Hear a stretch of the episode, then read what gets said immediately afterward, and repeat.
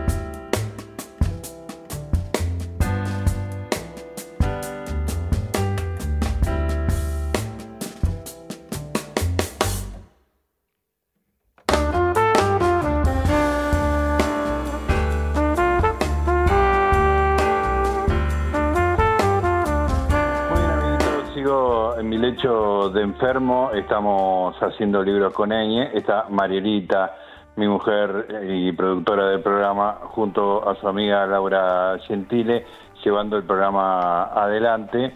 Nosotros estamos eh, postrados, ¿eh? con una este, afección que me hace subir la fiebre, estoy medio tarumba, pero de todas maneras no quería no estar en esta parte de la conversación, por supuesto voy a dejar después el comando a Mariela y a Laura. Vamos a hablar con una actriz, hace poco eh, nos enteramos vía las redes que se estaba dando un espectáculo unipersonal en el Portón de Sánchez los viernes, este, le recomendó una amiga y la protagonista era María Ucedo, que es una gran actriz que nosotros con Mariela seguimos desde hace mucho, con algunos grupos de danza muy particulares como el Descueve y siempre nos gustó mucho. Yo además la vi a María en algunas películas independientes y me parece que además de todo, además de su plasticidad corporal, de su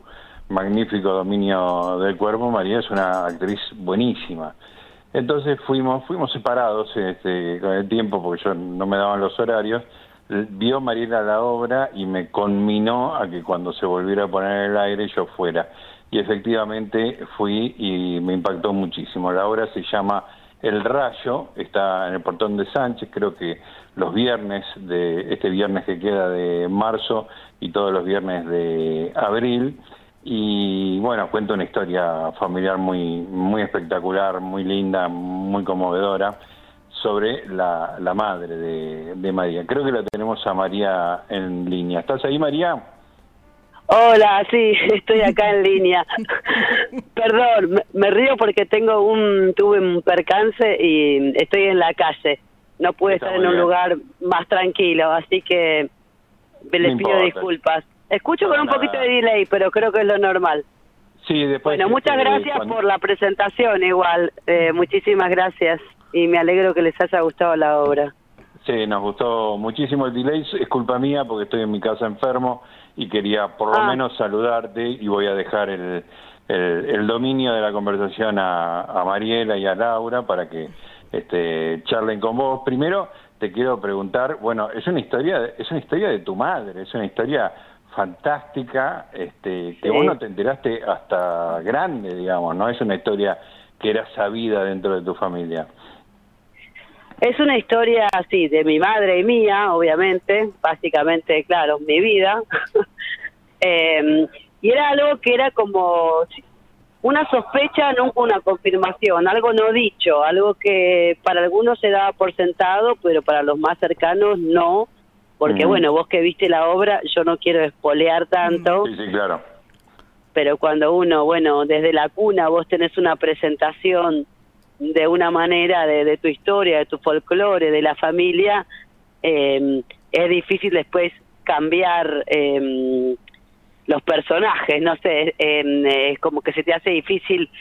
Para el que viene de afuera después por ahí lo ve más claro, mis amigos adolescentes por ahí les parecía más claro después, pero cuando vos sos chica y yo nací con mi padre, mi madre, después se separaban. Bueno, no quiero contar todo, digamos, como que es por eso yo digo el mapa que yo tenía era así, eh, porque esta historia, bueno, además había empezado desde que yo tenía, eso sí no lo sabíamos, eso sí yo me, me enteré después, más de grande, todo, ¿no? O sea, mm, desde que yo tenía tres años. Eh, entonces eso sí fue como impactante. Claro. Eh, Va, se María- resignificaron muchas cosas, pero una historia hermosa, ¿no? Una historia hermosa. Es espectacular, la historia es hermosa, realmente muy Sí, sí. conmovedora y vos la contás con mucho cariño, se escucha la voz de, de tu madre. Déjame preguntarte una cosa más y las dejo a las chicas para, para evitar este delay. Este, ¿Cómo fue el proceso de decirle a tu mamá, voy a contar tu historia? Este, porque no es, no es poca cosa eso. Mira, yo eh, la verdad que tengo siempre he tenido un buen vínculo con mi mamá, de, pasarla bien con ella, divertirnos eh, y mm, sobre todo, bueno, eso, ¿no? Esa confianza y ese y ese amor.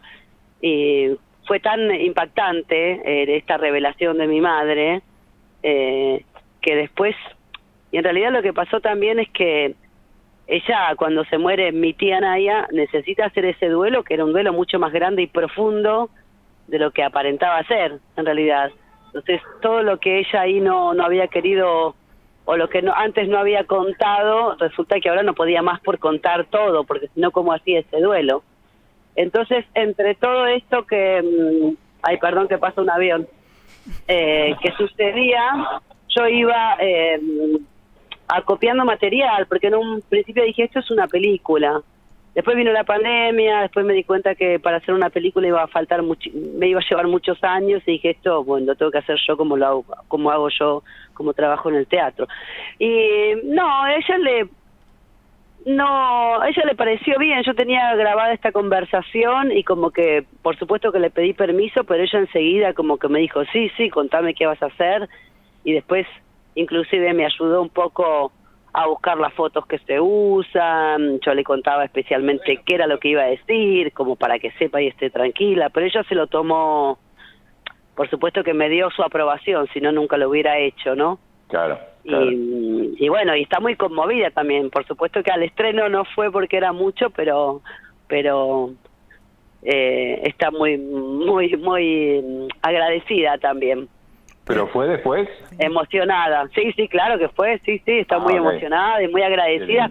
Y además porque lo lo lo que es increíble es el rebote que tiene la obra. Tiene un rebote más allá de los conocidos o amigos o amigues y familiares, eh, hay un rebote de, no sé, la gente viene y dice, ay, vine con mi hija, ay, no, quise venir con mi hermana, ah, no, Mm. quise venir con un amigo, porque, y, y los mensajes, eh, recibo unos mensajes que son hermosísimos, la verdad. Yo estoy como mucho más también que, que agradecida con lo que pasa porque es, eh, eh, na- nada, no tenía tanta expectativa, digamos, y y o no tenía una expectativa y es muy hermoso como todo lo que pasa con la Qué gente bueno. también y las cosas que los mensajes que recibo sí así que Buenísimo. bueno no sé María- si te respondí tu pregunta pero bueno Absolutamente, sí, sí, claro que sí. María, te dejo, yo me quedo escuchando, no los molesto más con mi delay, trato de este, recuperarme de esta fiebre que tengo, pero te, me quedo escuchando, pero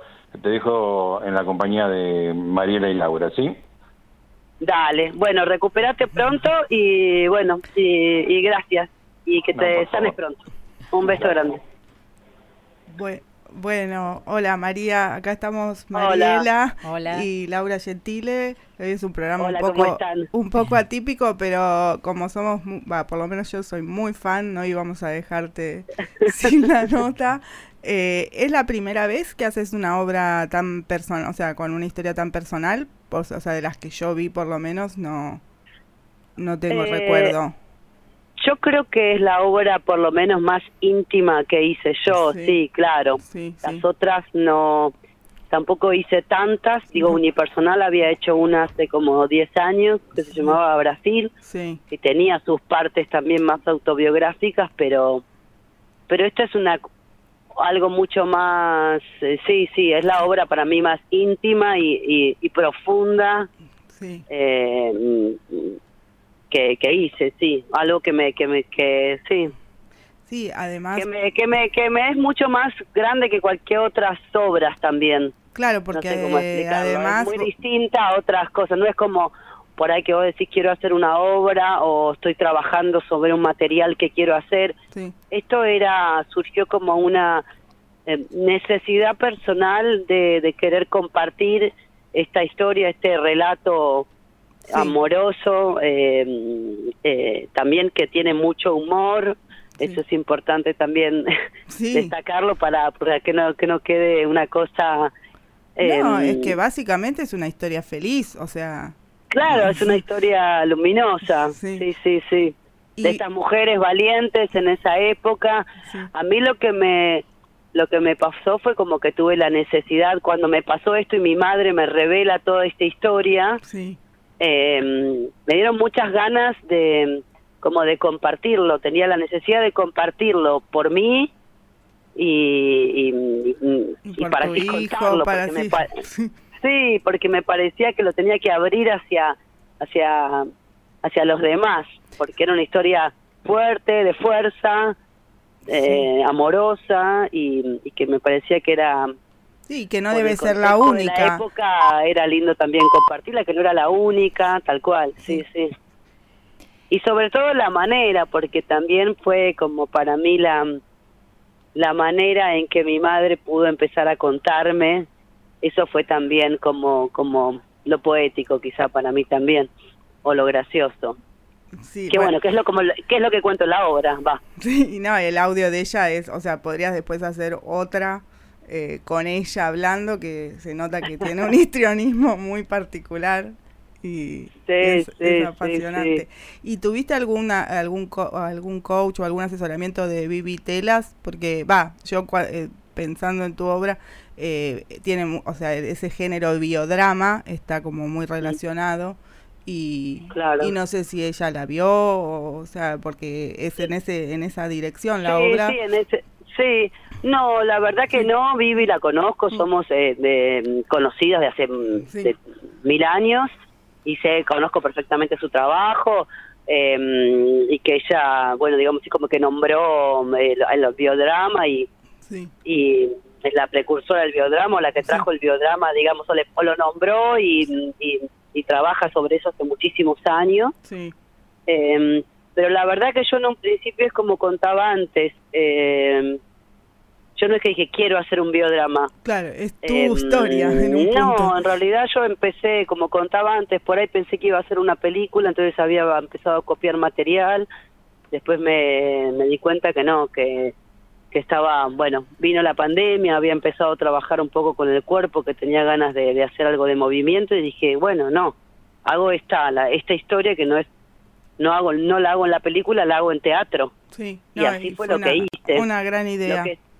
Lo que, sí hice este fue, mm, obviamente está dentro del género que, que es biodrama Sí. o teatro documental o de la manera que se quiera nombrar. Sí. Eh, a mí a veces me cuesta como, como definir, ¿no? Como ponerle, pero pero creo que sí, que es, es un bio- lo llaman biodrama No, y o, además, o bueno, vos- documental. Vos le agregás el plus que siempre hace que seas magnética para mí, que es todo tu manejo del cuerpo y, y la escenografía, que es, o sea, no es, o sea, podemos decirle escenografía o elemento, o, bueno, lo que, no vamos a tampoco spoilear eso, pero es muy impactante lo que usás para, Sí. para desarrollar la historia y, y eso la hace un conjunto, o sea, no es, o sea, no- es una historia de vida, es una, una persona que en escena hace cosas muy impresionantes y toda la apuesta, la verdad que es extraordinaria. Así que vamos a repetir, ahora seguimos charlando, pero vamos a repetir que es en el portón de Sánchez a las 21 todos los viernes, ¿no es Sí. cierto? Sí, sí, sí, seguimos, seguimos todo abril, sí. Buenísimo. La que sí, a la que sí, para cerrar un poco tu pregunta anterior, Sí. Vivi vino a verla igual, sí. sí, le encantó, Claro. este, em, ¿qué te iba a decir? Pero sí a la que em, yo convoqué a Valeria Correa, que es una dramaturga, que es actriz, Mm, es una de las chicas de- del grupo Piel de Lava, Claro. sí. Em, sí, y bueno, porque nos conocíamos, habíamos trabajado juntas y, y yo quería a alguien con el cual tenga confianza y tenga como para este material que era tan como sensible también, ¿no? Pero necesitaba una mirada de afuera, una codirección, una, una, y, y trabajar este material para poderlo poner en, Claro, porque en era ¿no? En el demasiado teatro, íntimo.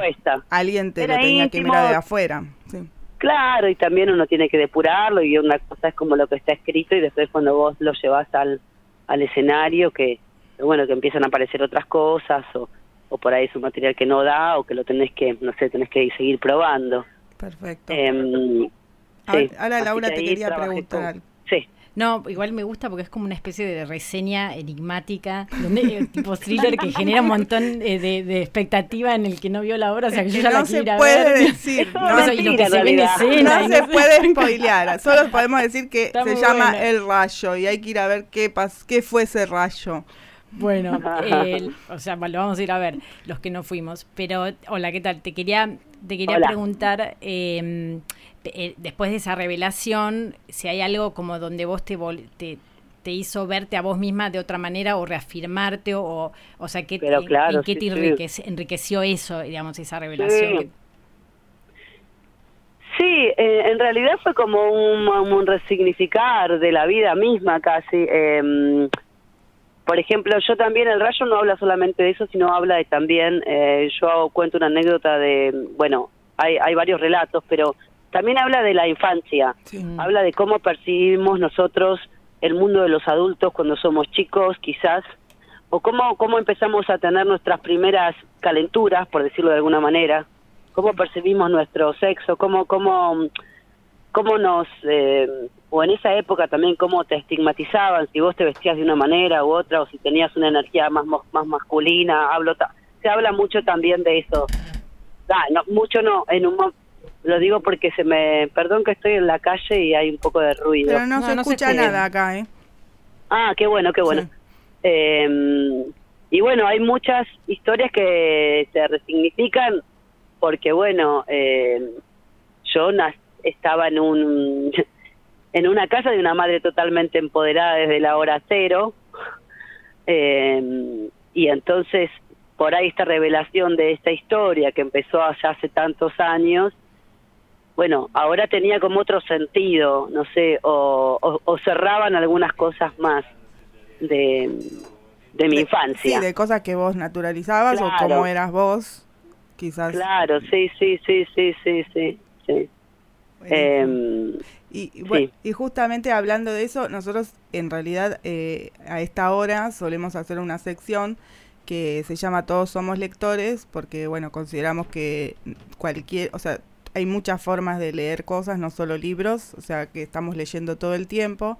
Eh, inclusive en tu caso también eh, vos lees el cuerpo y, y bailás en función de de eso.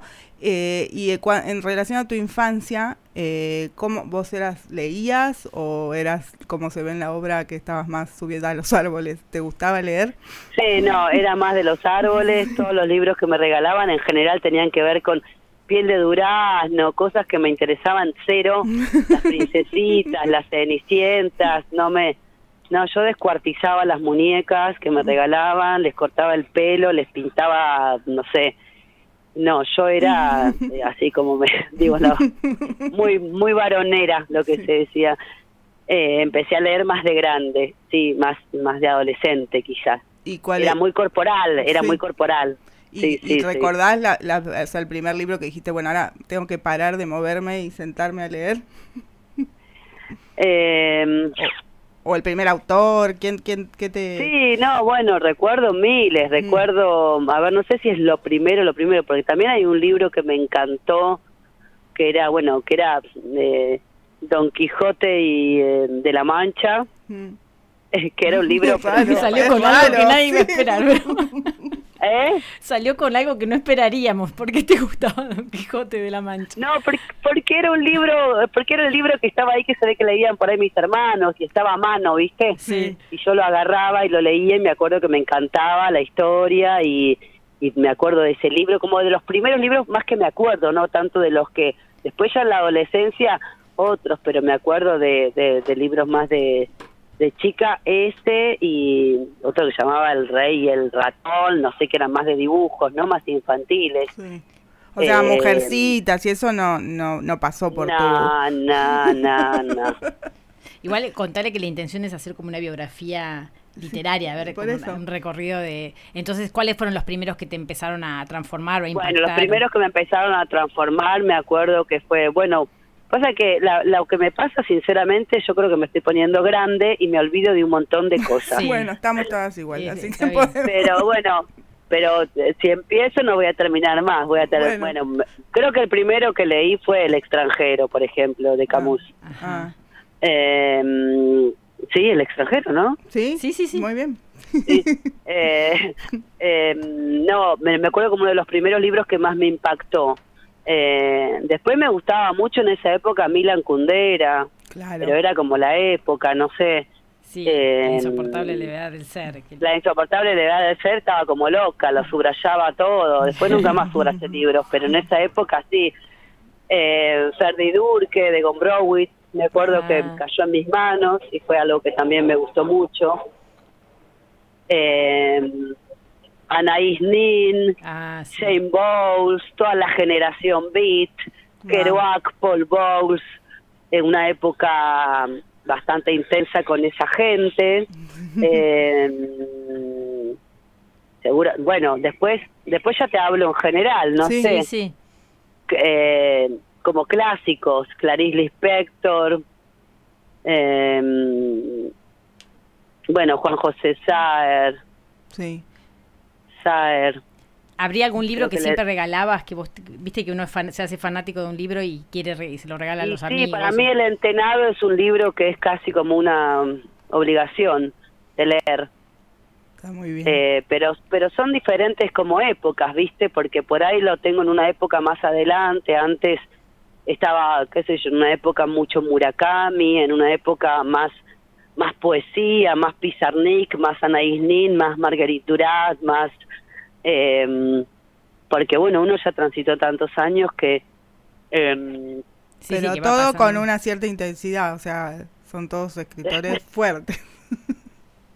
Eh, son todos escritores. Sí, Sí. yo me, me- soy bast- una persona bastante dispersa, entonces necesito que el libro que agarre me me atrape, que no lo tenga que soltar, porque si no me empiezo me como que fácilmente me disperso. Y ahora de lo último que leí, bueno, Sí. me, em, habla, hablaría de un montón. Después hay uno que se, nunca me acuerdo el nombre, pero que es, es hermoso como escribe, que es Poisont, creo que es el apellido, em, que escribió un libro de cuentos que es El cementerio de animales y ahora una novela que se llama Vida del lago, Sí. que es, es hermoso, desde lo último que leí que me encanta. ¿Y cómo llegaste? ¿Lo descubriste o alguien te lo recomendó? No, un amigo me lo recomendó Sí. eh, y, mm, y, y yo estaba esperando sabía porque tengo unas amigas que iban a hacer la traducción, unas conocidas que iban a, que, que habían hecho la traducción, que le estaban haciendo la traducción de la novela y ahora y ahora ya hace como un año eh, salió ese libro que se llama Vida del Lago. Eso es como lo último que leí, que me, me encanta como escribe él, es maravilloso. Eh, no me acuerdo, sé que Poisant se escribe el apellido, Sí, pero es americano, Poisant. igual. Sí, Poison. Pero no, no leí nada Sí. yo de él. Sí. Ah, bueno, los cuentos de él son espectaculares y, y este y esta novela es maravillosa. Después me, me gustó muchísimo Las primas Ah, de Aurora sí. Venturini. Sí. Eso es como lo último, Sí, digamos, sí, está ¿no? bien. Que Sí. ¿Y, de lo último. y vos ¿Y sos de... a ver la eh, obra? Bueno, de- podría seguir hablando de miles de, de, de- de escritores que ni nombré, o sea, eh, no sé, Zambra, Alejandro Zambra, Sí. Eve Uart, eh, Pero, ¿y sos de leer... eh, Samantha Shevlin. ¿Sos de leer a la noche, en las vacaciones, eh, todo el, o sea, en cualquier momento? O sea, ¿cómo, ¿cómo te relacionas con, tenés 20 libros en la mesa de luz y vas eligiendo? ¿Cómo es? Sí, ah, no, a veces tengo un par de libros y por eso di- digo esto como que soy un poco dispersa. Por ahí tengo tres libros en la mesa de luz, pero lo que necesito es que el libro me, eh, me atrape. Me encanta cuando me pasa eso, ¿no? Sí, Eh, cuando cuando agarro y, empiezo a leer y, y lo único que quiero es tener tiempo para leer ese libro. claro. Eso es un Y no me pasa fácil, claro, no me pasa fácilmente porque yo soy un poco dispersa, o bastante. Entonces, claro, por ahí en momentos de vacaciones o de mm, o de más tiempo de ocio, uno puede dedicarle más.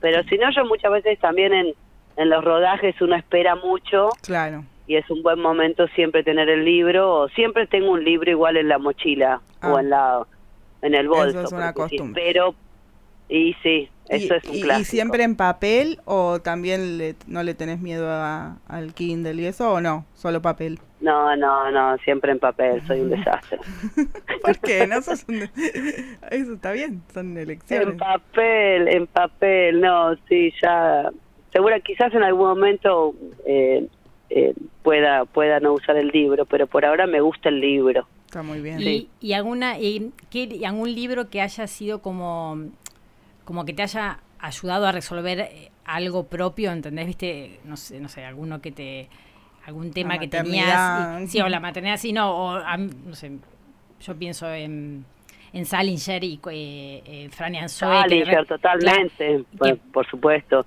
Levantar Carpintero eh, la vida del maestra, di- tejado. sí, es hermoso ese. Pero por ejemplo, a mí Franny Es Zoe hermoso. me pasaba que como que me ayuda a entender que, bueno, que si uno quiere hacer algo de arte así, no sé, no te tiene que importar tanto eh, la fama y el ego, sino que hacerlo por el- la señora gorda de la Ah. última fila, que no me acuerdo que era el libro, y ¿entendés? Como de ahí pasar como, a, no sé, a tra- trascender el hecho de lo- del ego y, y- y ponerte en función de que le sirva a alguien, suponete. Digo, algún libro que te haya servido para algo así que, que te costaba hacer o que te daba vergüenza o lo que sea, y que de pronto este libro te daba, eh, no sé, te ayudaba en algo. eh, no sé, yo tuve muchos libros salvadores, pero por ahí vos tenés otro acercamiento. No, a- yo, yo ahora no, no, ahora no se me viene nada así a la Concreto, memoria. Lo sí. que, lo que sí me acuerdo es, es como de, mm, me acuerdo mucho de la insoportable leer del ser, de leer muchas cosas subrayadas como em, fra- em, frases porque sentía que tenía que volver ahí en un momento como que estaba con amores raros Sí, o, o, o no sé, o dudosa, y, y me acuerdo de leer siempre como algunas frases de ese libro que decía, Tomás se decía, ¿qué es mejor, vivir solo o vivir con Teresa? Sí, y Nunca vas a saber cuál de las dos respuestas es la correcta, porque uno lo vive todo a la primera. Es como si un eh, artista pintara su uh, cuadro sin hacer un boceto previo. Creo que decía algo así, me acuerdo. Pero no sé, me acuerdo, ahora me vino a la cabeza eso, pero qué lindo esas cosas Eh, que de acordarse de, de de esos momentos y de estar metido dentro del libro y de sentir que te daba una pista de algo, ¿no? Una pista como vital. sí. Y en tu No, después también me han, ser- me han servido leer biografías de gente Mm. eh, de esa época, viste, como decía, de la, la generación beat, de las mujeres, como eh, eh, de Jane Bowles, dos damas muy serias, o, o su biografía, como, eh, nada, mujeres que se imponían también en esa época, ¿no? Como también artistas y que viajaban y que tenían una vida mucho más libre, Margarita Duras también. Eh, entonces me parece que más allá del libro en sí era la historia de ellas en sí misma o lo que escribían. Sí. Y en tu casa, vos, o sea, había una biblioteca, vos veías a, a- bueno, tus padres se separaron muy, vos eras chiquita, pero ¿tenías como un modelo de gente que leía o, o también eran así, no estaban tan... Sí. buenos?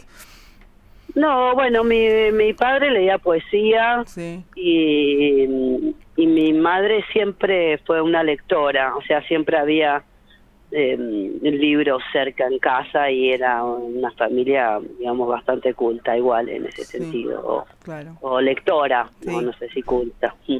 Y, y, cuan- y vos- bueno, ahora tenés un hijo gran, va adolescente, ¿no? O más grande, no sé. No, grande, tengo un hijo grande, Y a él, grande. y a él le leías, o sea, le comprabas libros.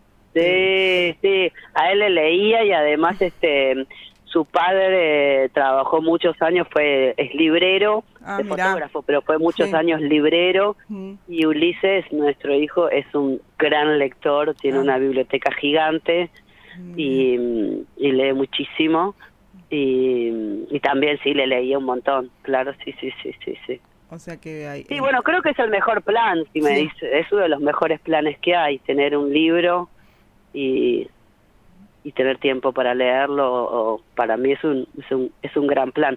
Seguro que me quedan un montón de, No, pero, pero de- nos abriste de escritores o escritoras para hablar, pero es un tema hermoso. Bueno, y, y, eh, para ir cerrando, primero te quiero agradecer por, por el descueve, o sea, vos fuiste parte de eso y es algo que Sí. por lo menos, ah, viste, así como los libros marcan Sí. la vida de uno, a mí esos espectáculos también me marcaron mucho y me, y me parecen una de las mejores Qué cosas bueno. que dio la cultura argentina, así que gracias por haber sido parte de eso. Ay, y, gracias. y, No, gracias y bueno, y todo lo que hiciste después y, y el rayo realmente eh, es algo que hay que ver, digámoslo así. Así Bueno, que a los conmino a todos los que están acá a que vayan al portón de Sánchez algún viernes de abril. Qué Ah, bueno, ir bueno, muchísimas gracias. Me alegro que les haya gustado y, y bueno. Y bueno, vale la por- pena. también por este, por este tiempo. Bueno, gracias a vos. eh, bueno, esperamos eh, eh, alguna otra obra en otra oportunidad, pero ahora está el rayo y la, y la Sí. vamos- la van a volver a... la- yo la podría volver a ver y otros la van a ir a ver.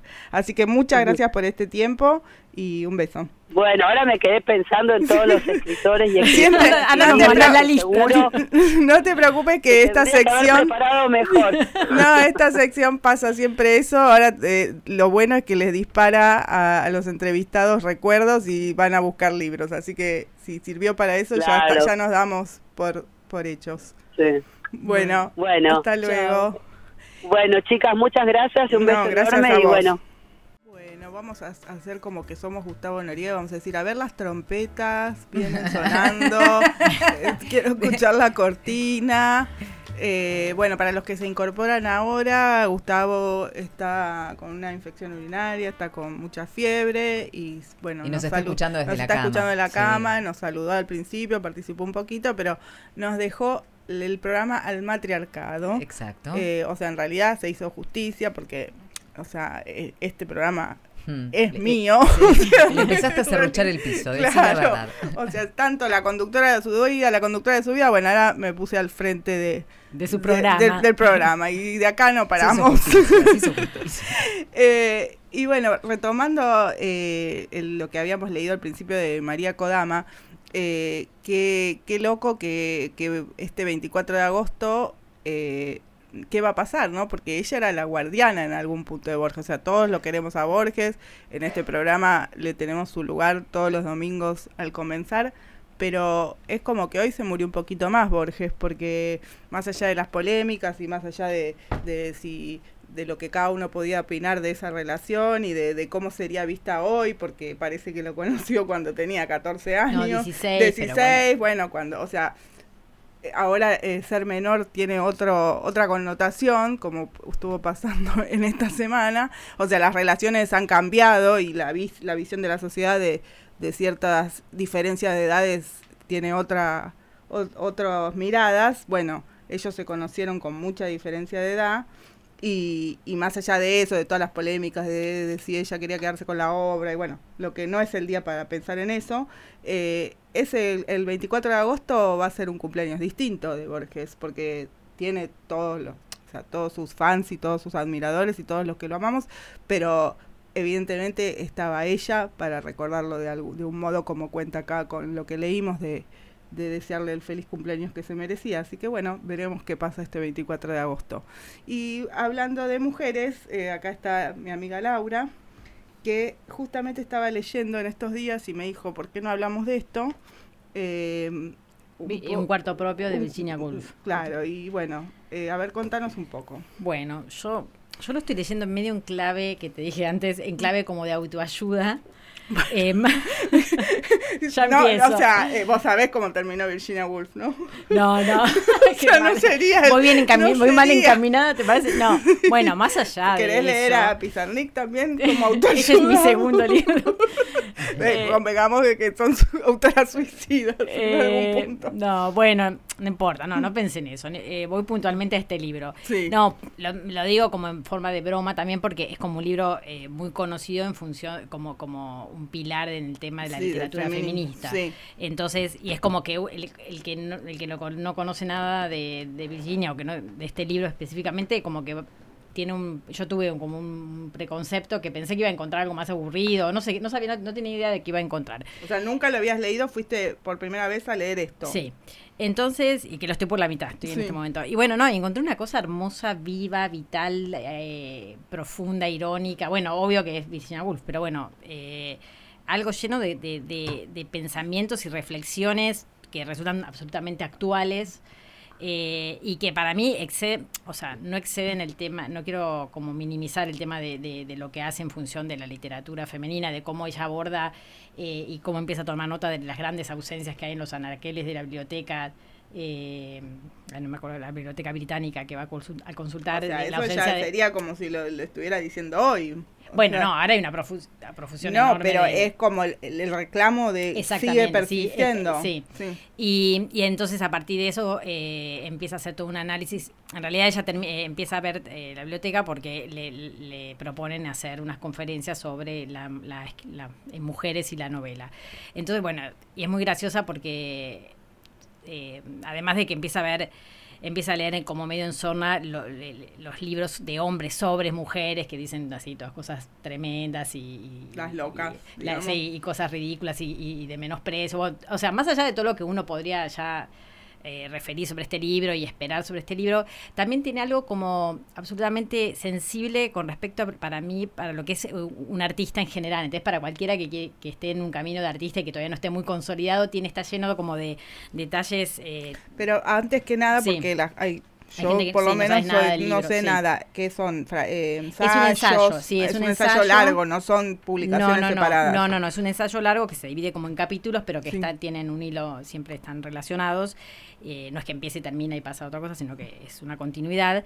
Y, Y se llama un cuarto propio, ¿tiene alguna porque, claro, connotación? Sí, obviamente es, es como lo, lo básico que se sabe, que es que señala que básicamente una mujer para escribir necesita un cuarto propio, algo tan, o- tan obvio y tan a priori pensar que todo el mundo lo podría tener, pero pensando que una mujer en esa época y en las épocas anteriores a ella, acceder a un cuarto propio implicaría pertenecer a una familia con padres ricos o, Claro. ¿entendés? O porque la mujer vivía en una casa y, y se casaba casi de adolescente y pasaba a, a tener que ocuparse de La todo, otra cocina casa, era la su cocina, propio. o sea, como exactamente, o sea, como que nunca eh, iba a tener un espacio, un momento de, de- de tranquilidad y de, y de ¿De qué año es este libro, sabes?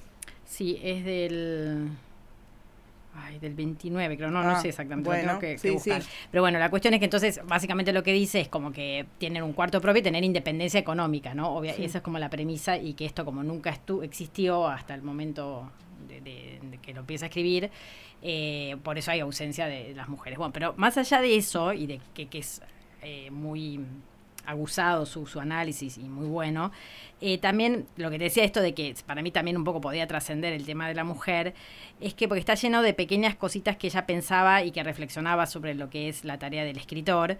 Entonces, por ejemplo, en un momento hace, hace mm, cuando habla del don, Sí. de, de- de cuando uno tiene un don y, y no lo puede expresar y cómo eso genera como un- una especie de muerte o, y, y que ah, eh, vuelve el carácter agrio y te da mucho dolor y como que te amarga. Y en el caso de ella, por ejemplo, fue salvada de eso porque cuando recibió la herencia de la tía que significaban 500 libras eh, al año, Sí. eh, como que era algo que le permitía vivir holgadamente. Y bueno, hace, aparte se refiere a eso de una manera muy graciosa. Eh, entonces, como ya esa, esa idea de, de tener un don y, y tener el- el- la necesidad de cumplir y, y hacerle honor a ese don me parece una cosa hermosa como Sí, para pero lo relaciona de una manera muy muy realista con que eso tiene que estar ayudado por dinero porque de algún si no modo fuera- ese don, sobre todo en una mujer, no lo podía el don solo no lo va a poder desarrollar. Exacto. Y en realidad, a partir de eso también indica, por ejemplo, hace una analogía de qué pasaría si, si Shakespeare hubiera tenido una hermana con el mismo don que él, que probablemente la hermana hubiera sido una mujer loca o encerrada. eh, como las Bronte. eh, porque, porque todo ese caudal para expresar iba, iba a estar perdido y no iba a encontrar eh, una, una expresión, valga la redundancia. Entonces, pero que igual yo lo que pienso es que el, el tema de no poder manifestar un don o expresarlo y vivirlo fluidamente, en realidad también a- a a- al día de hoy puede eh, traspasar el tema económico, puede estar puede estar reprimido por un montón de otras situaciones. Entonces, o sea, yo lo... Sí, por, por tener que criar cuatro hijos también. Sí, o, o, por, más a- o por vergüenza, o quiero decir, por eso que trasciende también al tema de la mujer y, y Sí, sus sí, en cualquiera. ocupaciones, sino que cualquiera que no pueda estar eh, eh, expresando su don. Después, en otro momento, eh, eh, también es muy lindo cómo ella, bueno, cómo se empieza, cómo, porque decide, bueno, si no encuentro, si no encuentro mujeres escritoras, empezar, quiero saber qué le pasaba a las mujeres en la vida privada, digamos, en, en la, en la historia, por ejemplo, en la época sabelina o antes. Entonces empieza a ver historiadores y, y los historiadores empiezan, que no hay mucho, empiezan a contar que las mujeres obviamente se casaban obligadas, que sí, también el, el el marido tenía derecho a golpearlas, un montón de cosas horrorosas. Entonces, pero a la vez ella compara eh, las protagonistas de, de muchos de, de las obras famosísimas de hombres, siempre son mujeres como idealizadas, fascinantes, llenas de, de- de- de- de decisiones. Entonces, si quieres te leo, Sí. me parece un fragmento que dice, eh, o habla de esa incongruencia, ¿no? Dice, en verdad, si la mujer no tuviera más existencia que la revelada por las novelas que los hombres escriben, nos las imaginaríamos como un ser de la mayor importancia, muy cambiante, heroica y mezquina, espléndida y sórdida, infinitamente hermosa y horrible en extremo, tan grande como un hombre tal vez mayor. Pero esto es en la novela. En la realidad, como nos lo señala el profesor Trevelyan, el, el historiador al que hace referencia, la encerraban con llave, la castigaban y la tiraban por el suelo. De eso resulta un ser mixto y rarísimo, imaginati- imaginativamente de la mayor importancia, prácticamente del todo insignificante. La poesía está impregnada de ella desde el principio hasta el fin. De la historia está casi ausente. En la novela domina la vida de reyes y conquistadores. En la realidad es la esclava de cualquier muchacho obligado por sus padres a ponerle un anillo en el dedo. Algunas de las palabras más inspiradas, algunos de los pensamientos más hondos de la literatura caen de sus labios. En la vida real apenas sabía leer, apenas deletrear y era propiedad de su marido. O Bueno, sea, como que es impactante, ¿entendés? El contraste. sí. Bueno, ahora seguimos, vamos a escuchar un tema y después seguimos. Libros con Enie. Con la conducción de Gustavo Noriega. CNN Radio. AM950. Siempre Siempre. del lado de la información.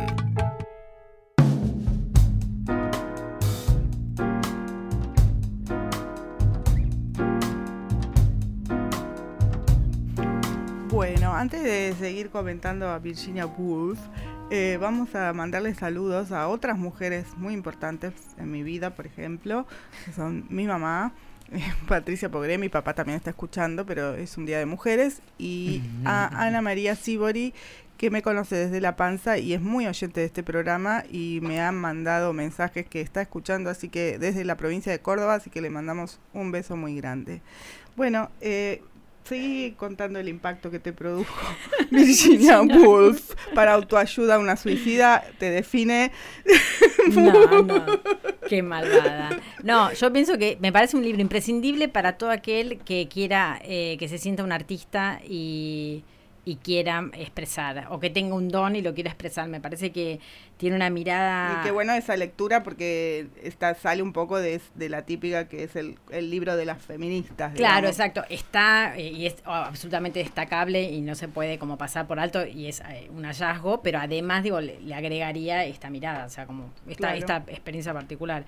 Eh, por ejemplo, después en otro momento ella se pone, eh, obviamente habla de que de que todo el mundo sabe que, que, mm, que tratar de escribir una obra de genio es como una, una tarea con mucha dificultad, es como una especie de proeza. Entonces empieza a anteponer, por ejemplo, los primeros obstáculos es desde todo lo cotidiano, de que hay que comer, vivir, trabajar, o sea, todo eso, y que, y que el mundo no, no le pide a las personas que escriban poemas y novelas de historia, no los precisa, dice ella. O sea, contiene una cosa muy irónica y, de, y obviamente que lo que no importa no, no es pago, no se paga, lo que no le importa a la sociedad. también es muy impresionante la actualidad, porque, o sea, cuando se discuten presupuestos, dicen, pero mejor hacer hospitales, ¿para qué pagan plata en el Bafisi, por ejemplo? Eso es una discusión actual. Exacto. Y o sea, y es como, no sé, es muy eh, como, como eh, no sé, no, te- no tranquilizador, pero sí que sentís como comprensivo en el sentido de que, de que una persona de tan genia como, como, como Virginia y tan talentosa tenía esos, esas reflexiones y te comparta esas reflexiones sobre lo que es la, la tarea difícil de escribir.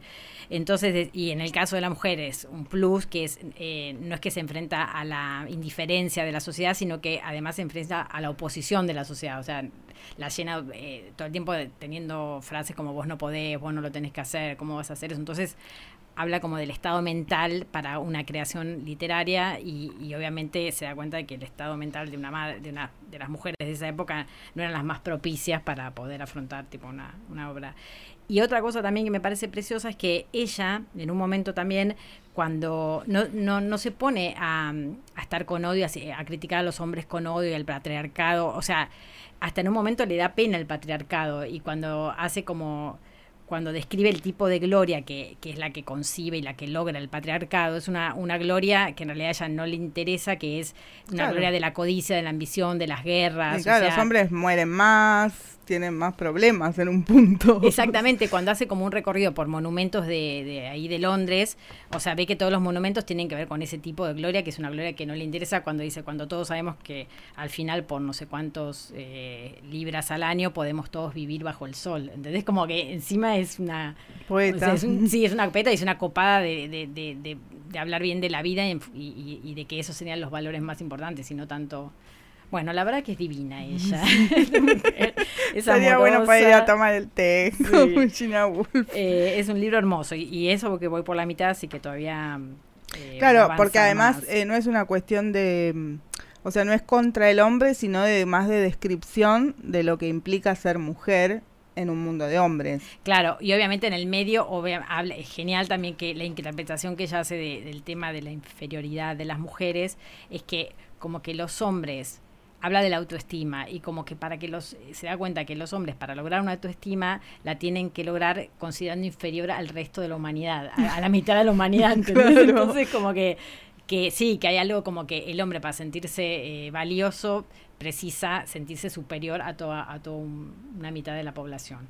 O sea que sí, tira repalos para los Sí. hombres, pero bueno, desde un lugar muy, eh, muy, muy, muy alto y, y- Y no de víctima, no, no se victimiza tanto. no, yo creo que por las 500 libras esterlinas que Claro. recibe de la tía. Sí. eh, pues, ella, ella dice que es- eso la salva del rencor y del odio, que ya, ya ni siente nada, o sea, eh, no tiene por qué odiar a ningún hombre. Y mira, o sea, es una relación eh, un poco espuria, pero me parece que viene al caso en, la obra de, de María Ucedo.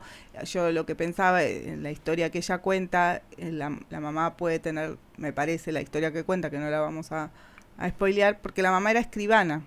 Entonces, eh, todos sabemos que es una profesión muy codiciada, o sea, los escribanos que trabajan ganan muy bien. Y eso, de alguna manera, para mí, no- o sea, la obra no lo dice, pero la empoderó. O sea, ella no necesitaba eh, un hombre para mantener a su casa. Y creo que eso, o sea, lamentablemente, o, o no, eh, el dinero, o sea, una mujer con dinero tiene más posibilidades que una que no lo tenga, como todos, Sí. pero obvio, la, sí. la independencia económica es el primer paso para poder en algún punto desarrollarse. Exactamente, y ella se, se pregunta qué estaban, qué, qué- qué estaban haciendo todas las mujeres que no podían generar la misma fortuna que generan los hombres. Obviamente estaban criando hijos, Claro, ocupándose de las casas. ese- Entonces, o sea, que- eh, no es que, o sea, es una, no es que todas vamos a ser escribanos, pero hay que ir en pos de algo que te permita eh, vivir y realizar tus sueños y no depender de otro. No, no puedes no ser un hombre, pero no de otro. sí, exacto. ¿Y, ¿Y a vos por qué te parece? Porque bueno, esta obra que comentamos al principio es eh, una historia personal y hay como un- una proliferación de la literatura del yo, eh, o sea, como que todo el- está muy eh, imbuido o las obras Sí. más conocidas o lo que está más en boga es gente hablando de sí misma y de su historia personal y particularmente las historias de la maternidad, ¿no? O sea, como que ahora es, eh, es el tema de la literatura femenina. A mí me encanta que sea Sí. ese tema, porque me parece que hay, hay, hay tanto para ahondar en eso, como que en realidad yo creo que no es una cuestión como de moda, sino como que hay algo de, de que una apropiación de lo que, te digo por lo, por lo, lo que veo en mí, en mis amigas, como que hay algo de una reflexión sobre por qué soy como soy y, y, y siempre en cuestiones que uno no está conforme, con- en, temas que uno no está conforme como es, o sea, porque si estás re feliz con lo que sos, no te, está- no te vas al origen para ver por qué está, sino si- siempre tiene que ver con miedos, con, con complejos, como, y me parece que está re bueno que haya una revisión de parece como una casa de brujas de madres va a haber ahora, porque en realidad hay una revisión de, de ver, bueno, qué, qué, mandatos te bajaron, qué miradas te, bajaron, qué miradas te hicieron sobre vos para que vos te sientas como, como te sentís.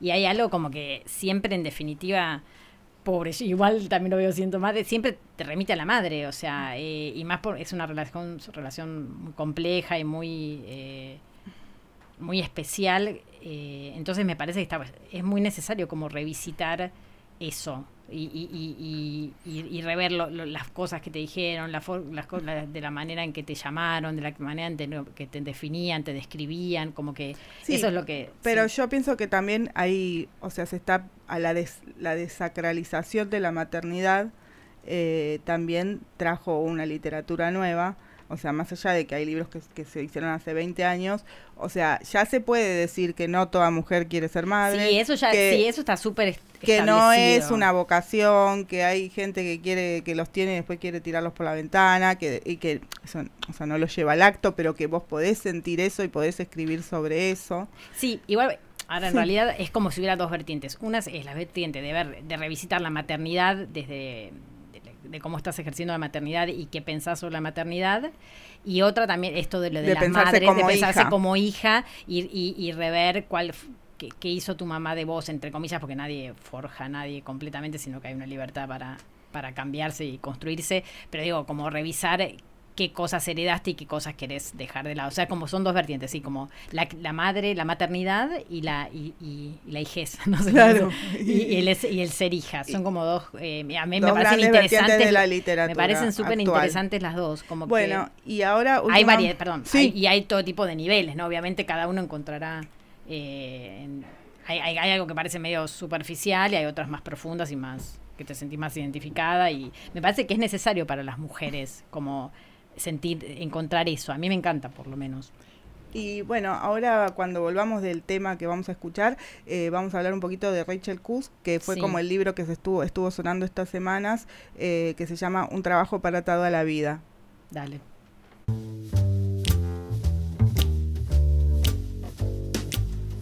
Bueno, te estaba diciendo que hubo un libro que entre las chicas cool indie de Instagram y las escritoras eh, que uno sigue, eh, se estuvo comentando porque, eh, o sea, es un libro publicado en el 2001, pero se acaba de editar eh, la traducción.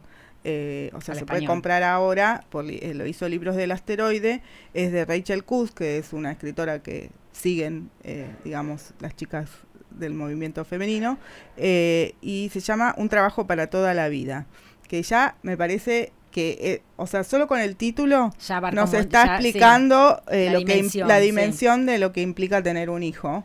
Eh, pero además, al llamarlo trabajo también me parece que hace hincapié en que si bien cada vez es más compartido todo y ya sabemos que los hombres nos ayudan, por lo cual que no está bien dicho así, Sí, entre comillas. eh, la mujer tiene un trabajo para toda la vida cuando tiene un hijo. O sea, eh, más allá de- del amor que le pueda profesar, es un trabajo, porque Sí. le quita, porque ya, sea como sea, hay cosas que tener- físicamente, el horario, Sí. a nivel tiempo, físicamente va a tener, no, eh, no va a puede tener menos tiempo para sí misma. O sea, y no siempre eso sucede con los hombres. Eso no, yo no lo, no lo estoy calificando ni juzgando. Es, o sea, e- es, tiene algo que ver con, eh, o sea, más allá de creer o no en el instinto materno, tiene que ver con que en general la carpeta se la miras vos, los útiles se los compras vos, eh, el- la ropa que se tiene que Sí, poner ese día se y- pone vos cuando y está cuando más chiquito enfermo. y bebito, eh, Sí. eh, va, no bebito, pero más Sí. chiquito es exactamente la, Sí. tomarle la fiebre, estar, no sí, sé qué, o sea, y más que para que a mí, veces lo y yo no lo estoy diciendo como una queja, me parece que en la división de roles los hombres tienen otras cosas que también son muy pesadas, pero con respecto a los hijos hay algo de, de decir que es un trabajo para toda la vida que que no que es inherente a las mujeres, o sea, a las mujeres que se hacen cargo de su maternidad, también hay mujeres que se pueden ir a comprar cigarrillos y no volver, pero si te quedas Sí. tiene que ver con eso. Bueno, yo me lo compré y lo leí. Sí. No soy ni cool ni, ni chica.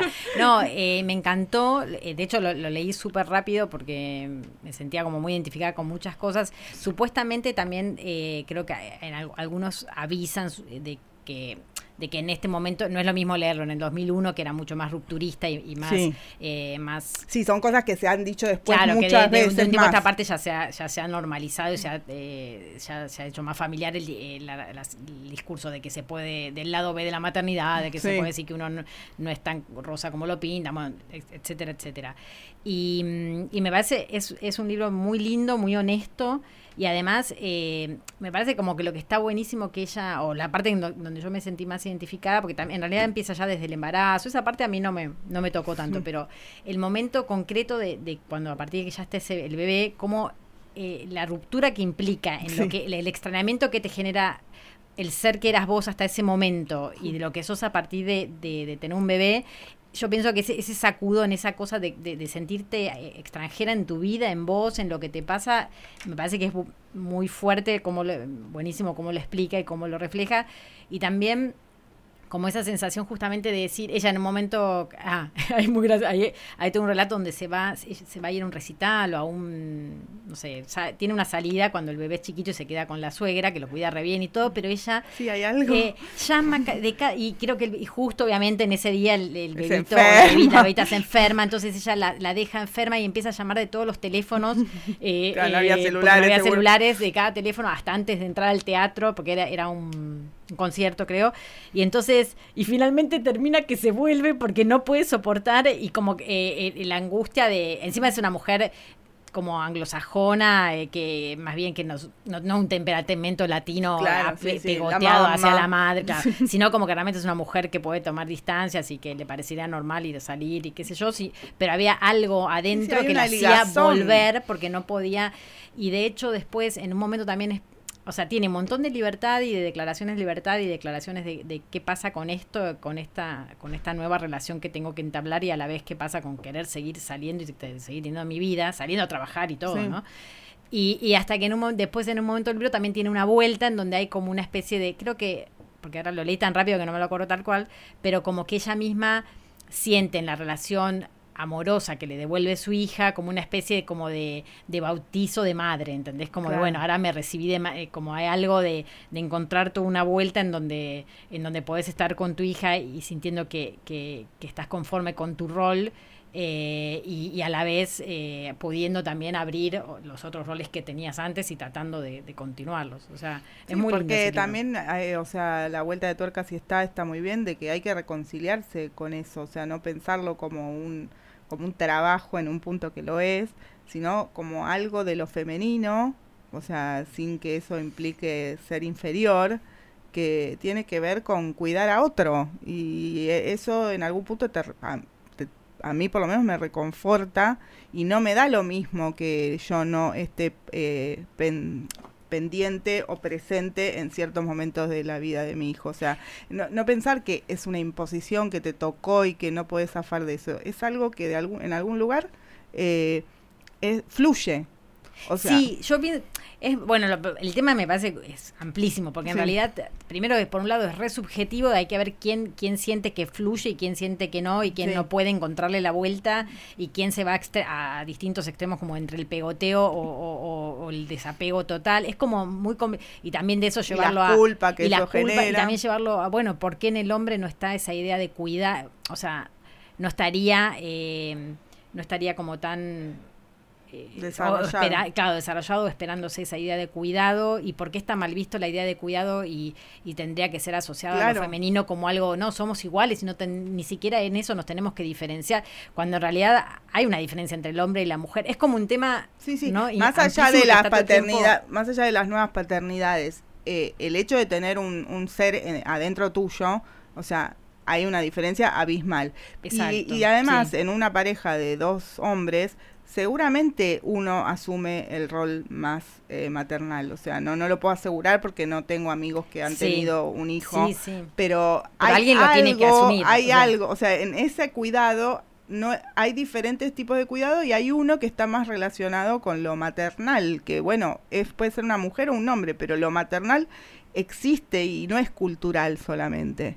O sea, Sí, hay no, algo de la biológico para Claro, mí. no, y aparte, si, si, si el ser humano, si el, el mamífero, viste que el, el hombre es el único mamífero que, que no es que al año ya camina Claro, y anda sí, solo, y tipo, claro. sino como realmente tiene ti- eh, la extensión de, de, de todos esos años en donde tiene sí, que se muere si cuidado, alguien no lo cuida. Es como una realidad, entonces como que es, es todo un planteo, bueno, ¿quién hace eso y quién puede desentenderse de eso? Es, es muy... Para mí, o sea, lo único que sí habría que volver, porque también en esta cosa del empoderamiento y que las mujeres estamos ocho horas fuera de casa y además tenemos que hacer esto y lo otro, lo que sí yo a veces envidio o, o- o era algo que a lo que creo que se tiende a volver es a la maternidad compartida, o sea, o sea, antes las abuelas, eh, o sea, Sí, como que había una la abuela, la tribu, la, la, la prima, o sea, sí es algo que solo genera mucha angustia. Sí, y que está bueno que exista esa tribu y que se vuelva...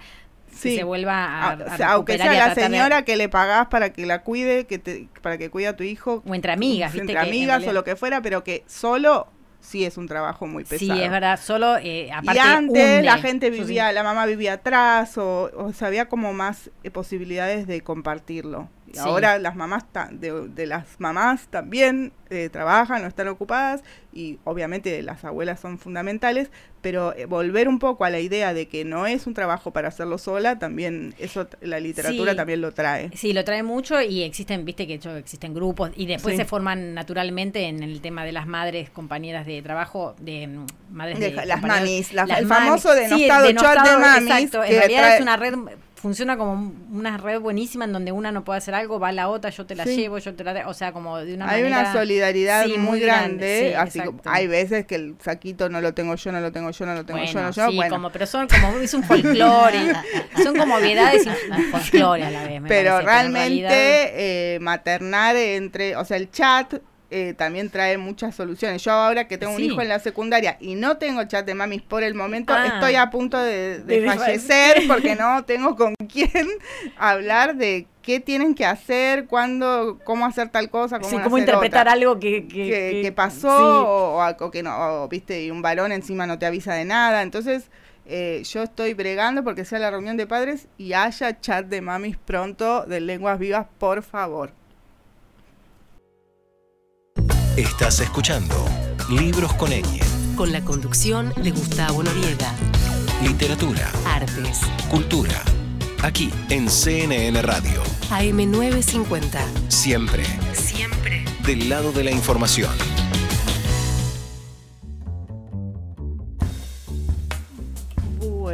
Ahora Laura se va, o sea, Gustavo se va a corporizar en Laura Gentile y ella va a tomar las riendas de la sección Te cuento un cuento. Primero nos va a presentar qué es lo que va a leer y después vamos a, al, no sería un cuento en este caso, sino una poesía. Sí, es una poesía de eh, un poeta chichimeca que vivió en el, nació en el 1400, o sea, la mitad de, de 1400 y pico, 1450 más o menos, y, murió a principios del 16, del 1500, en México. eh, y era lo que se llama en lengua náhuatl un clamatini, que significa el que sabe algo. O sea, eran poetas, filósofos, eran algo hermoso, y como que acá está su poema. Te cuento. Te cuento un cuento.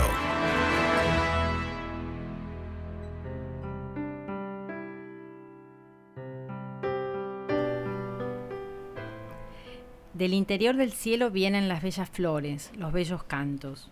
Los afea nuestro anhelo, nuestra inventiva los echa a perder, a no ser los del príncipe Chichimeca Teca, Tecayehuatzin, con los de él alegraos. La amistad es lluvia de flores preciosas, blancas vedijas de plumas de garza, se entrelazan con preciosas flores rojas en las ramas de los árboles, bajo ellas andan y liban los señores y los nobles. Vuestro hermoso canto, un dorado pájaro cascabel, lo eleváis muy hermoso. Estáis en un cercado de flores, sobre las ramas floridas cantáis. ¿Eres tú acaso un ave preciosa del dador de la vida? ¿Acaso tú al Dios has hablado? Tan pronto como visteis la aurora, os habéis puesto a cantar. Enfurece, enfuércese quiera mi corazón, las flores del escudo, las flores del dador de la vida. ¿Qué podrá hacer mi corazón? En vano hemos llegado, hemos brotado en la tierra. ¿Solo así he de irme como las flores que perecieron? ¿Nada quedará de mi nombre? ¿Nada de mi fama aquí en la tierra? Al menos flores, al menos cantos. ¿Qué podrá ser mi corazón? En vano hemos llegado, hemos brotado en la tierra. Gocemos, oh amigos, haya abrazos aquí. Ahora andamos sobre la tierra florida. Nadie hará terminar aquí las flores y los cantos. Ellos perduran en la casa del dador de la vida. Aquí en la tierra es la región del momento fugaz. ¿También es así en el lugar donde de algún modo se vive? ¿Allá se alegra uno? ¿Hay allá amistad? ¿O solo aquí en la tierra hemos venido?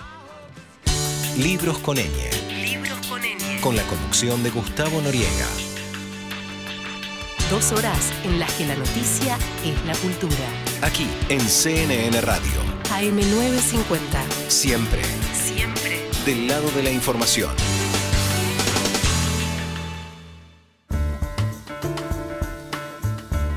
Bueno, podemos decir que hoy fue un programa femenino, no solo porque estuvimos tres mujeres al mando, eh, bueno, Hernán nos ayudó mucho, pero al aire estuvimos nosotras, sino porque hablamos de María Kodama, entrevistamos a María Ucedo, que en la obra que hace habla de su madre, hablamos de Virginia Woolf, hablamos de Rachel Cooks, que habla de la maternidad, y en eh, Te cuento un cuento, le copamos la parada a Gustavo y leímos una poesía que yo creo que no sé si en los cuatro años que lleva este programa Apareció eh, una poesía. eh, en ha leído final. una poesía al final y no sé por qué, o sea, esto eh, no está bien, o sea, es un cliché, pero hay algo de la poesía y lo femenino. Así que te quería preguntar, ¿por qué elegiste este poema?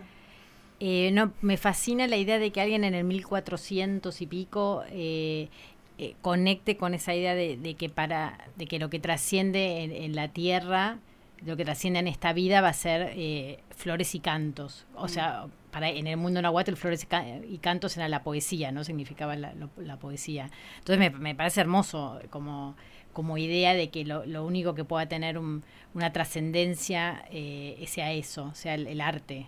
Entonces me encanta, me encanta esa. Bueno, y también vamos a aclarar que eh, Laura tiene una amplia carrera periodística en el diario Clarín y escribe muy bien, pero ahora lo que más le importa es la astrología y creo que hay algo del cosmos y de en, esta poesía y, y, a vos te gusta mucho la mitología en, en, algún punto, ¿no es cierto? Sí, sí, pero igual, sí, es como en, en todos estos poetas y esos Tlatamini, como, como dije al principio, se, se encargaban, Tlamatani, perdón, se encargaban como de, de reflexionar eh, sobre los eh, enigmas del hombre en la tierra, el más allá, o sea, bueno, como... Con el cielo o, y, sí, la, sí, y los astros. Sí. Está muy bien. Bueno, y ahora vamos a, a dejar que entre un, un, hombre que Gustavo Noriega no, siempre lo echa, nosotros lo vamos a dejar entrar. A ver. Estás escuchando Libros con Ñ. Con la conducción de Gustavo Noriega. Literatura. Artes. Cultura. Aquí en CNN Radio. AM950. Siempre. Siempre. Del lado de la información.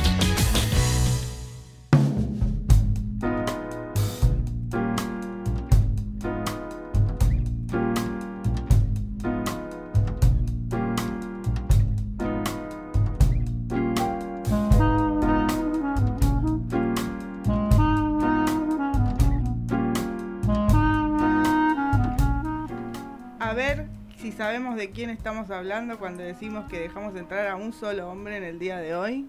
Por favor, ¿quién puede ser? Martin, Martin Leopold Jays, International Music.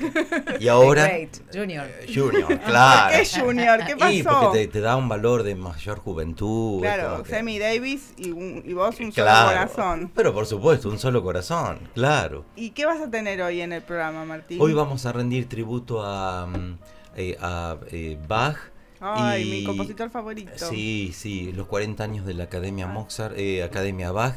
bueno, Hoy, el otro compositor favorito, otro. así que son los dos grandes. Hoy vamos a hablar de un tema muy importante, la sí. hipocusia. Hoy Uy. es el aniversario del fallecimiento de Beethoven. Ah, mira. Entonces, hoy vamos a hacer eh, un poquito de... vamos a tratar de tomar conciencia cuando nuestros hijos nuestros hermanos, nuestros eh, tíos, abuelos, sí. nuestro, sí, la abuelo. persona que tenemos al lado eh, tiene hipoacusia. Sí.